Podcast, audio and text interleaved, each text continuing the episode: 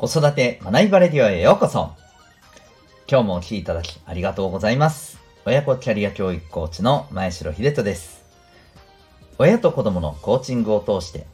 お子さんが前向きに積極的に行動できるようになる、そんな子育てのサポートをしております。この放送では、子育て、仕事、両立に奮闘中の皆さんに向けて、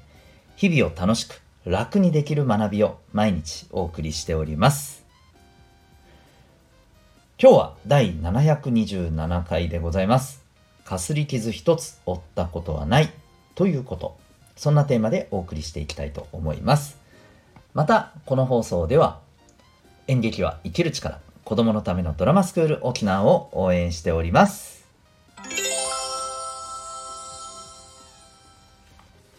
さて、今日の本題でございます。えー、かすり傷一つ負ったことはない。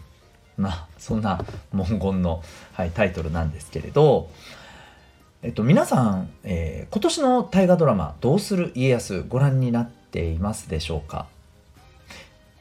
結構ね、賛否両論あるんですよね。この人物像の設定とかね。うん、これ、実際と比べてどうなのとかね、よく言われたりしますけど、僕はすごくえー、はい、楽しんで見ております。で、さまざまなぱりこう魅力的なね、キャラクター、そしてそれを演じてる役者さん、俳優さんがいらっしゃいますけども、えっ、ー、と、僕、こう、日本の戦国武将、まあ武将、そうですね、うん、あの、大名ではないんですけれど、武将の中で、えとてもすごい、あの、いいよな、かっこいいなって思う人の一人でですね、本田平八郎忠勝っていう、あの、徳川家康の中の、まあ、豪傑の武将がいるんですよね。で、その、えー、本田平八郎を演じている、えー、山田裕貴さん。うん。めちゃくちゃ、こう、こう彼の本田平八郎、なかなかいいなと思って見ているんですよ。うん。で、まあ、そんなね、あのー、山田裕貴さん演じる、えー、本田平八郎、なんか、かすり傷一つ負ったことないっていうふうなことをね、ちょくちょくこう言ってるんですよね。でまあ本当にあのそのぐらい何て言うのかな彼の豪傑有名というのはおそらく当時轟いていて、まあ、その名前を聞いただけでね相手がうわーって震え上がっちゃうようなねそんな存在だったんじゃないかなというふうに思っていますが、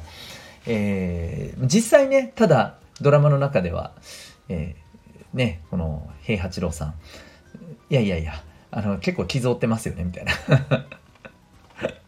実際そうなんですけどまあね本人が追ってないみたいなね。なんかそんな風なあの感じなんですけど。で僕はでもこのかすり傷一つ負ったことがないっていうのはまあ実際問題そんな人がいるとしたらですね本当に僕は心配になるなと思いますね。うん、だってかすり傷一つ負ったことないっていうのはすなわち傷を負うような挑戦とかチャレンジとか行動を逃げてきたんじゃないかなっていうふうにね僕はやっぱり思っちゃうんですよね。もしかしたら何事もうまく全て成功させてきているもうめっちゃくちゃ天才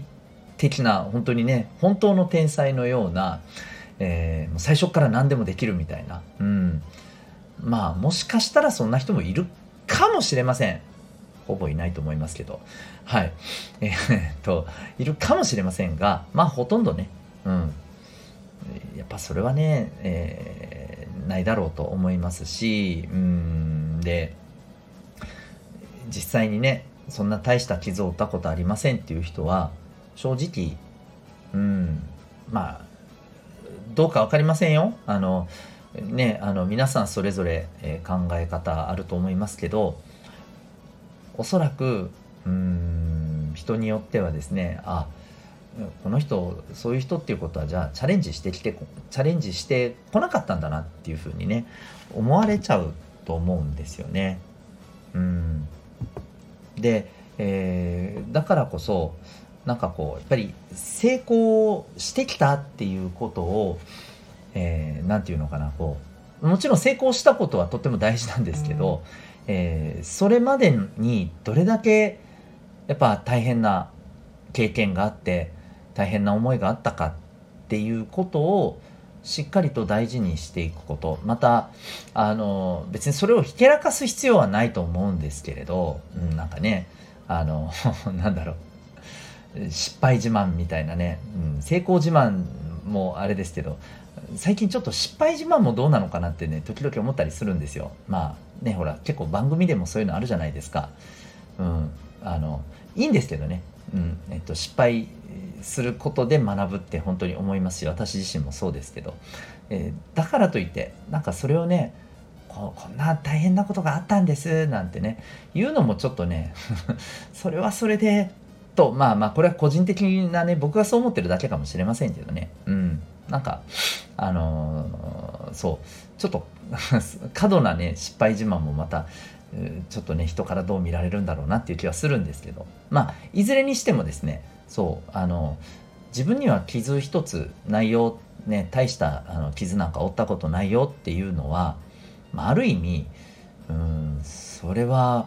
そのままでいいんだろうかっていうふうにちょっと疑問に持つことも大事だと思うんですよね。でもっと言えばお子さんがそういえばこれまでうんなんか例えばね、えー、大きな何て言うのかなうんまあ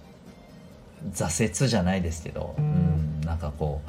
ううまくいかなくて壁にぶつかって、うん、それで悔しがったり、うん、落ち込んだりっていうねそんなことが全くないっていうのは僕はやっぱり、うん、今はいいけれどこれから先って大丈夫なんだろうかって思うんですよね。うんまあ、これ自分自身のこともそうですけれどももしですねやっぱりそんな経験が何一つないままですね、えー、社会に出た時に、うん、まあ社会に出る出る出る出る出ないの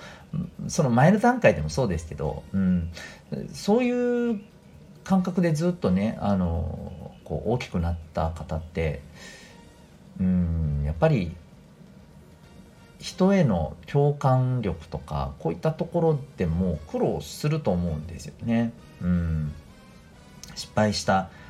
とか壁にぶつかったとかそういう人のつまり気持ちがわからないとかあるいはそういうことに挑戦していく人の、えー、こう気が知れなかったりあるいは周りがそういう人たちばっかりになってくると逆にねそうじゃない自分っていうものがすごくうんねちっぽけに見えてしまってそれこそ、えー、ね子供の頃に、うん、こういうこういう小さなね、うん、なんかあの失敗とか、えー、挫折とか、うん、そういったことを経験してそこで乗り越えるっていうことも経験して、えー、来ないまま社会に出て大きなねそういった経験をしてしまうと乗り越えるのも大変だと思うんですよね。まあそんなところもねあの含めて、うん、やっぱり傷があることは大事なんじゃないかなっていうふうにね思ったりします。はいえー、今、えー、皆さんがあるいはお子さんがですねさまざまな課題に向き合っているかもしれませんし、えー、もしかしたらお子さんによっては、えー、今特にそんなものがないっていう状況かもしれません。もしかしたらめちゃくちゃ落ち込んでるかもしれません、えー、で僕はやっぱりこう落ち込んでる人にはうんまあもちろんそういう言葉をかける必要はないと思いますけど、えー、素晴らしい体験してるよっていう風な思いでうんなんかあのできることをサポート、え、していきたいなって思いますし逆にそんなことがない人に対しては、うん、ぜひねそういう体験ができるようなぐらい大きなチャレンジをうん、してほしいなっていうふうにね、やっぱ思うんですよね。伝えていきたいなっていうふうにね、思います。はい。ということでね、まあ、そんなあのメッセージを最後に残して、えー、今日のお話終わりにしたいと思います。今日はかすり傷一つ負ったことはないということについて、えー、お話しさせていただきました。最後までお聴きいただきありがとうございます。